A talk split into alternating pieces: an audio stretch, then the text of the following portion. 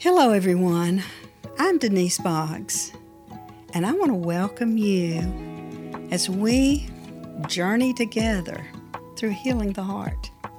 I want to bring some deeper understanding to you about forgiveness that you may not have considered, and this is what Jesus taught us in Matthew 5. Okay? This is what he said. He said, let, let me read it to you here. It says, Let your yes be simply yes. And your no be simply no. Anything more than that comes from the evil one. That's Matthew 5:37. Okay. So as you're working through forgiveness, then the things you once said yes to, but you'd feel angry inside because you had to go to the mall. And you didn't want to go to the mall, but you said yes, I'll go to the mall. Okay? Now you can say, no, I don't think I'm going to go to the mall today. And see, with forgiveness, you're able, it empowers you to say no because you say no without anger. Speak the truth in love, that you can grow up in every way, is what Paul said also in Ephesians. So it empowers you. Forgiveness empowers you to be able to say yes and no when it's appropriate. Because unforgiveness, okay, unforgiveness keeps you bound up in the pain of the past, of how a person dealt things the wrong way before. So you're you haven't forgiven them. So now, if they ask you something, you'll say yes to it just because you don't want them to get upset. Okay? So then you're all upset. Do you see how this blocks communication in friendships and marriage? Nobody's speaking the truth. Okay, but once you've forgiven the past hurts, then you can be truthful in the present. You can say yes and you can say no when it's appropriate. Okay? Now let's think about it. If you don't, let, us just give some examples, okay? I want to give you some examples in my own life. And so, before forgiveness, before I forgave my dad, let's say, I would say yes to things with my husband because I was fearful of his reaction. I would say yes to, um, oh my goodness, this just came to my mind. A house that we bought. I didn't like the house.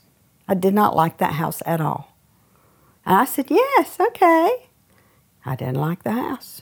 And so, so every day, I am just really uh, struggling with this house. I didn't like it, but I didn't say no to him when he asked me, "Do I like the house?" I said yes. So I'm lying. I'm saying yes when I mean no, because let your yes be yes and your no be no. Anything more than that comes from the evil one. So the whole time we lived in that house, okay, I didn't have peace and he didn't have peace because we weren't living in truth. Do you know that unforgiveness keeps you from living in truth? Unforgiveness keeps you bound up, that you're trying to please someone and not, and not trigger them. Okay, so what forgiveness did when I forgave all the things that I was struggling with with my dad, then I'm not fearful of my husband. Because, see, when you have unforgiveness, you'll see people through the lens. It's kind of like mom and dad. You'll see people and situations through the lens. And so I was projecting all of my hurt from my dad onto my husband. And so I was even just um, responding to things, agreeing to things like this house. I didn't like the house because my dad would get easily triggered and angry and harsh. So I didn't want my husband to be that way. And so the longer I held on to the, the pain, the hurt towards my dad, I couldn't be real and authentic with my husband. So you have to learn how to set boundaries through forgiveness. So once I forgave my dad, I could set boundaries with my husband and say, No, I don't want to, I don't like that house. And I'm not fearful he's going to overreact. He just said, oh, okay. Well, let's find another one. Okay. So your no can mean no, and others will respect your no when you set a boundary out of love and not out of anger. Because until you forgive, you're saying things to just accommodate people and their issues. So once you've forgiven someone, though, that's hurt you, that's a little different. What I just explained was I forgave my dad, so I shifted in my relationship with my husband. But once I forgave, let's say, a friend that hurt me, okay, then I set boundaries by saying, no, I don't think I can go with you on that trip because I would know that it was during trips when um, this particular person would just, you know, act out and fly off the handle and really say mean things. And so I could now say, no, I'm sorry, I can't go on that trip with you anymore. So I set a boundary. A boundary is a, a, a, um, a line, a limit, but it's a fence with a gate in it. it. Goes like this. You can still invite the person into your life, but when it's an appropriate time, you can say, No, I don't think I can go. So you've still got relationship. You see over the fence, you still got relationship, but you just say yes and no.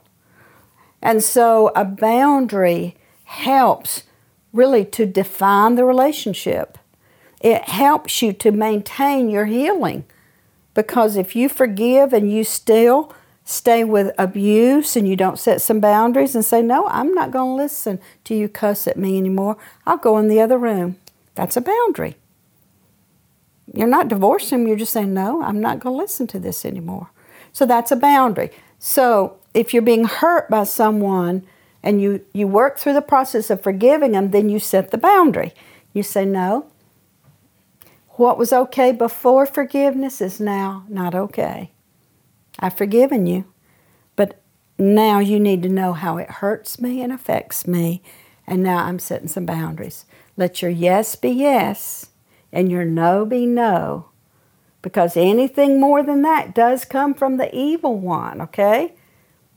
And so you need to know what your yes is and what your no is so that you can declare yes and no. That's what a boundary is no. Like I'll say to people that come to retreats, if they ask, Can I bring my dog in? I'll say, No, our dogs stay outside. And we can't let dogs come in the lodge because other people may have allergies. So we can't have dogs and cats in the lodge. So you can say no, and you don't have to worry that somebody's going to overreact. But you've got to learn how to say no and say it with, with full conviction because no means no. And yes means yes. And so this is so much a part of forgiveness. Because if you continue letting the abuser abuse you, even though, and you say, Oh, I forgive them, and then you don't set boundaries, they can abuse you the next day and the next and the next. You have to forgive, yes, but then you must set your boundaries. Say, No, I'm not going to be. If you hit me again, if you cuss at me again, if you cheat on me again, these are the consequences. So you set the parameters, you set the boundaries through forgiveness. You've forgiven them because if you set it outside of forgiveness, it's like you build a brick wall all the way up and you can't ever see that person again. But a fence with a gate, you can let them in. You can still see them. And as, and as they are healing and changing, then you feel safe and you can swing the gate this way and ask them to come in. So I hope this has helped you. Forgiveness needs boundaries. I needed boundaries with my dad once I'd forgiven him. I even needed boundaries with my mom once I had forgiven her. I needed boundaries with my husband when I forgave him. Boundaries with family relationships are just as important as boundaries with friends. And the way you do it with families, you say, Mom, you know, when you um, said this about something, you know, that really hurt me. And I'm just going to ask you not to say that again because I've forgiven you, but it did hurt me. Just tell them how it made you feel. That's one way you set a boundary with family. Okay? You don't say, I'm cutting you off and I'm never coming to see you. No, that's, no. You set a boundary by telling them how it affected you and that from now on, that you would ask them not to do that. So, learning boundaries is so important to forgiveness. It works together. You know, I know that forgiveness is very complex. So, I want to offer you an email that you can email questions that you would like us to answer and so I'll answer those emails on, on the air, and um, those questions I'll answer on the air. So you can send it to deniseboggs7 at gmail.com.